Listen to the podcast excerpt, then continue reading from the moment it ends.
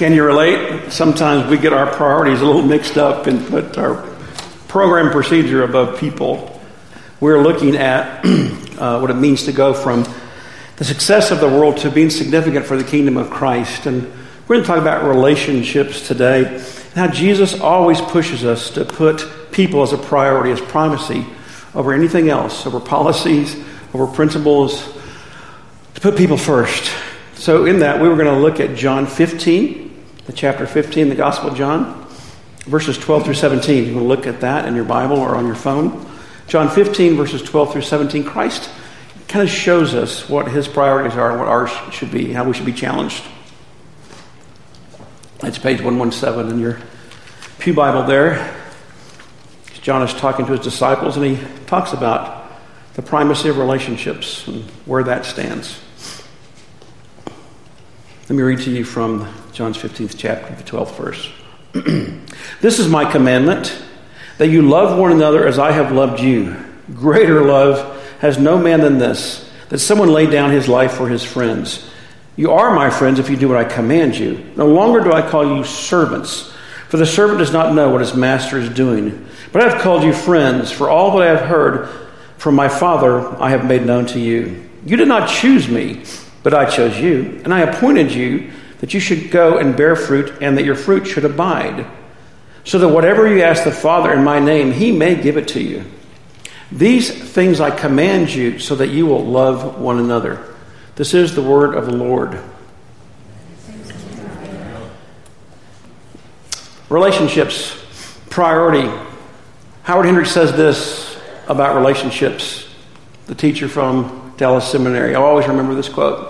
Says, There are only two things in the world that will last forever the Word of God and people. Let me say that again. In the whole world, there are only two things that last forever the Word of God and people. How does that line up with your priority, my priority, our church's priority, our country's priority? So, as I look at Jesus, I just see kind of three little vignettes, three, three selfies, if you will, of Jesus in the scriptures that shows me where I might be off as far as my priorities, where I might not be putting relationships in the most important place. We're going to talk about the principles, the priorities of Jesus. First, we're going to talk about how Jesus always puts relationship over religion as we look at a man and his mat. Then we're going to talk about how Jesus always puts relationships over rules and regulations as we talk about a woman and a rock. And then lastly, we want to talk about how Jesus always puts relationships over riches as we talk about a boy and his money. And just see if you're challenged the way perhaps I am. First of all, relationships over religion. You know the story. You've seen it a hundred times, perhaps, or heard it here in church. In John 5, 1 through 13, we don't need to read there, but I'll refer to the story for the sake of time. It says there uh, was a pool. And at this pool, the sheep pool, um, it's believed that uh, if someone got into this pool when it was stirred up, that the angels were in there, and if you jumped in the pool first, you would get well. And so, whenever that water moved, the first one in uh, would get healed. Well, in West Texas, they would never get out of the water, right? There would be no water, it'd be blown out. but there's literally hundreds of paralyzed, diseased, incapacitated people laying around this pool just waiting for some superstitious miracle to happen that never happens. And there's this one man who's lived there his whole life. He's just lived sleeping on his mat. He probably was left there as a child, dumped by his parents who didn't want a quadriplegic kid, left there to beg. He's been there his entire life. And Jesus comes up to him and asks what doesn't look like a very good relational question. He says, Do you want to get better? It's nothing to say to a handicapped person, a paralyzed person. Do you want to walk? He goes, Well, yeah, yeah, but I get, I get all these excuses. I can't get there in time, and nobody will pick me up. And there's I never get there the first one. She says, No, no, no. Do you want to walk? Absolutely. And Jesus says to him, Get up, take up your bed, and walk. And at once the man was healed. He took up his bed and he walked. That's the point. That's the miracle. That's the celebration of that day. But guess who missed it? The religious people, the church people, the goody goodies. They missed it. They failed to make the point. It says that as this man's walking away, guess what the people of God say? So the Jews said that the man had been healed. It is the Sabbath. It is not lawful for you to take up your bed and walk. He said, The man who healed me, he told me to take the bed and walk. And the man went away and told the Jews it was Jesus who healed him. That's the point. That's what matters, not the mat, but that I'm walking. And they were so upset in their religion. It says, and this is why the Jews were persecuting Jesus, because he was doing these things on the Sabbath. They were so religious and so faithful, they missed the miracle that matters for this little law that you couldn't get up and walk. They, they preferred their religious comfort over the principle of people. Tim Keller says that religion is the greatest danger to authentic Christianity. These guys were so hung up in their religion that they forgot that Jesus said the Sabbath was made for man, not man for the Sabbath. The Ten Commandments were made so that people could love each other. That's why he got so mad at the Pharisees. That's why he called them whitewashed tombs. These mausoleums that sit above the ground that every spring they would, white, they would uh, paint with white paint. He says, You're just like those tombs over there. They're all pretty on the outside. They're all churchy and religious, and they look good. They have dead men's bones on the inside. You brood of vipers. You put weights around people. How dare you put your religion before a relationship with someone else? Many years ago, there was a young man who'd grown up in church, loved his church, but he had made bad decisions. He was at high school drinking and drugs, and then early years out of high school got, got his girlfriend pregnant and just continued on the drug use, and life just got worse and worse. He finally hit bottom, mid 20s, and he finally decided to come back to his home church. Walked into a beautiful sanctuary, beautiful church, middle of town, stained glass, everybody dressed up pretty. He finally had the nerves to come in and sit back on the back row. As he sat there, began to sing the music and began to say, I remember this. Someone tapped his shoulder. Young man, you take that hat off your head. He goes, Oh, I'm sorry. He had a wool cap on because it was cold. I, am sorry. You, you probably don't want me to take my hat off. It probably wouldn't be appropriate. No, we do. Well, I'm not, I, I don't know. He kept singing. A few more minutes later, we really need to take that hat off, young man. This is the house of God.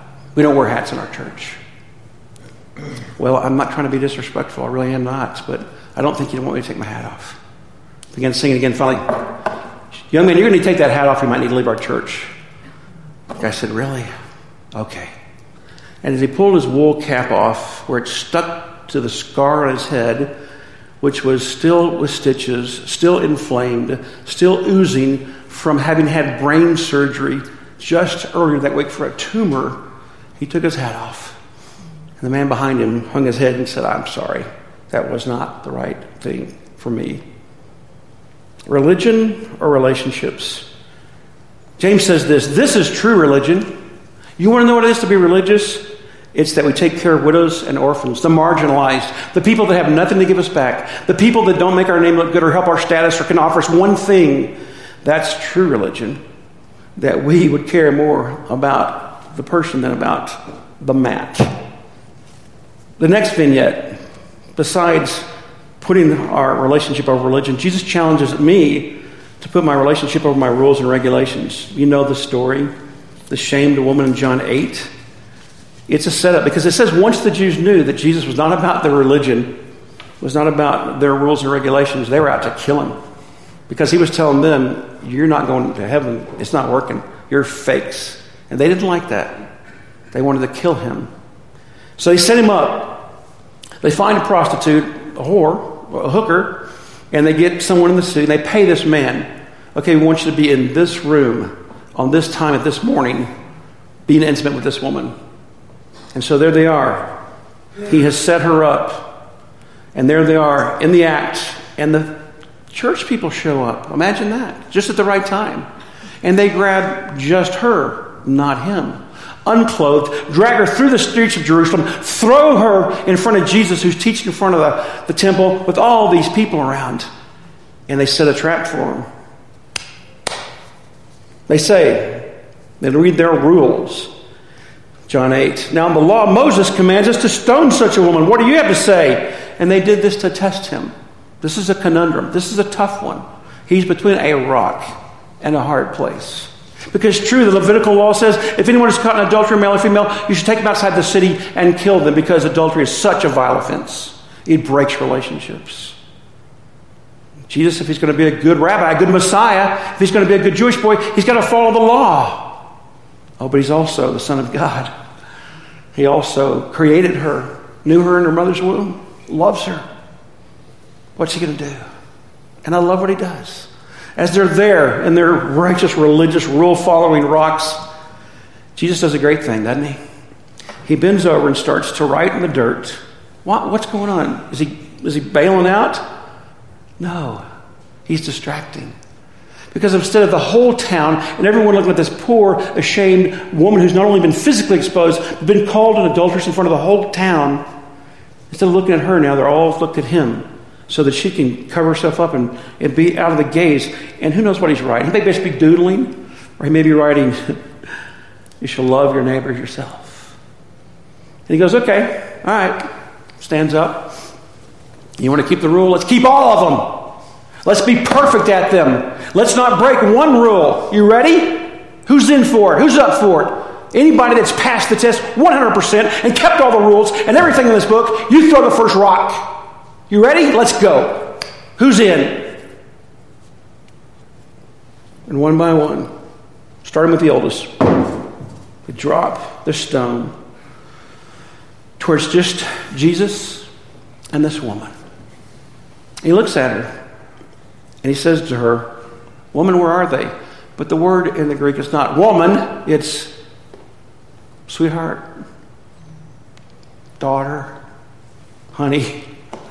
It's endearing. Hey, honey, where'd they go? Anybody continue? She looks around, stunned. Not one, Lord. She gets it. And Jesus says, Neither do I condemn you. I could. Oh, I could throw rocks at you all day because I'm perfect. I follow the rules, but there's a bigger rule to love and to forgive. I don't condemn you. Go and from now on, sin no more. That's what Jesus says we should, we should do, we should be like. To not always be about rules and regulations when it hurts relationships and destroys people. Small West Texas town, prom time. Prom's coming pretty soon for Emerald, all the kids, all the high school, the dating, the whole thing's going on at the house. Some of it's good, some of it's painful. Prom's coming up. Well, there's a West Texas town, a small town in the Panhandle, and they have this great prom tradition. Every year, what they do is they have the prom at uh, the auditorium in the city, and they lay out a red carpet a couple hundred yards long, and they bring bleachers out, like they bring the gym bleachers outside. And man, Saturday afternoon before people just start piling in. All the whole city comes. They have picnics. They have they, they have vendors there. It's crazy, and they all fill these bleachers because the kids show up, and it's a tradition to see who can show up in the coolest vehicle or the coolest way. Kids come in horses, and kids come in John Deere tractors, and they come in front lift loaders, sit in the front. They see them come in U-Haul trailers, set up like a room. I, have seen a kid come in a crop duster. I saw a kid come in a helicopter. It's crazy tradition. Well, this one year, many years ago, was the big, the big prom night. But there's one problem. One little girl had a problem. She had been the head cheerleader the year before. She had been the head of her youth group, very religious. She was in the National Honor Society. She had been a homecoming queen. She was it. She was the it girl. But the summer right before her senior year, she met a little boy from another town, and they, he, he got her pregnant, and they dumped her. So now we have a scandal.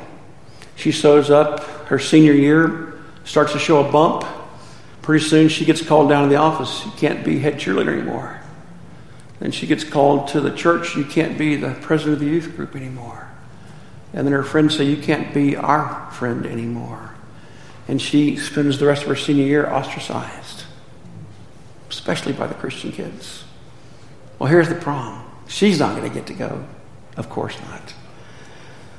But I was there. I'm sitting in the stands. I'm there for other reasons. And man, here comes the kids, and they're dressed up and dolled up, and you name it. They get some kid comes in a pogo stick, and it's, it's some kids comes in a go kart, and it's it's it's it's it's great. Parents are clapping and laughing, and then all of a sudden it gets awkward. Limousine drives up.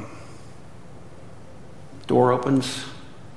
She steps out. There she is, great with child, eight months pregnant, very pregnant. People gasp, What's she doing here? There's talk in the crowd. It's silent. And they wonder, Is she here by herself? But no, the other door opens up. Who in the world, what fool is going to go with this girl? And out steps the youth minister of a local church in his tuxedo and his wife, dressed to the nines. And they both get on either side of this pregnant girl and they walk her down that red carpet to the prom. And people stand and they clap because that's the gospel. That's the gospel. Relationships over our rules, relationships over our regulations. The Bible says mercy triumphs over judgment. Does it in your life? Does it in our church? Does it in my life? So, besides religion and rules get in the way of relationships, what about our riches? Jesus always chooses relationship over riches. One more story. A young guy, the Gospel Mark, Mark 10, 17 to 27. You know the story. Jesus is walking along, and this young man runs up. And the Bible describes him like this He's a rich young ruler. He's the guy. He's the who's who at Jerusalem U. He's like the Brad Pitt. He's like Ryan Gosling. He's the, he's the guy that everybody wants to be. He's got it all together. His camel has two humps instead of one. He's got Gucci sandals and Versace robe, and you know his chariot has a, is a Lexus, and he's he's got it all going on. Everybody wants to be with this guy, but something's missing. He runs up to Jesus and says, "Good teacher, I'm missing something. What must I do to inherit eternal life?" Jesus says to him, Well, you know, don't call me good. Nobody's good, but keep the commandments. Don't steal, don't bear false witness, don't fraud. Honor your mother and father. He just lists a few of them. And look at this. And this young man looks at Jesus and says, I've kept all these since I was a child. Jesus should laugh at him. Oh, I've kept every, every Ten Commandment. I'm a good church boy. I go to vacation Bible school. I went through confirmation. I've been to Young Life Camp and Kanakuk Camp and Hidden Falls and, A and O, and I've never missed a day at Sunday school. And I, I am a, I'm a church kid, man. I'm good. I, I'm very religious. This says, okay. And it says that Jesus looked at him and loved him. Isn't that what Jesus is like? He didn't look at him and laugh at him and go, You liar. What about the lust? What about that girl in your class? What about the lie? He doesn't do that. He just looks at him and loves him. and says, Okay, I got one more thing for you. You just lack one more thing to know what it means to know the Father. Go and sell everything you have, give it all away to the poor, and you'll have your treasure in heaven. Come and follow me.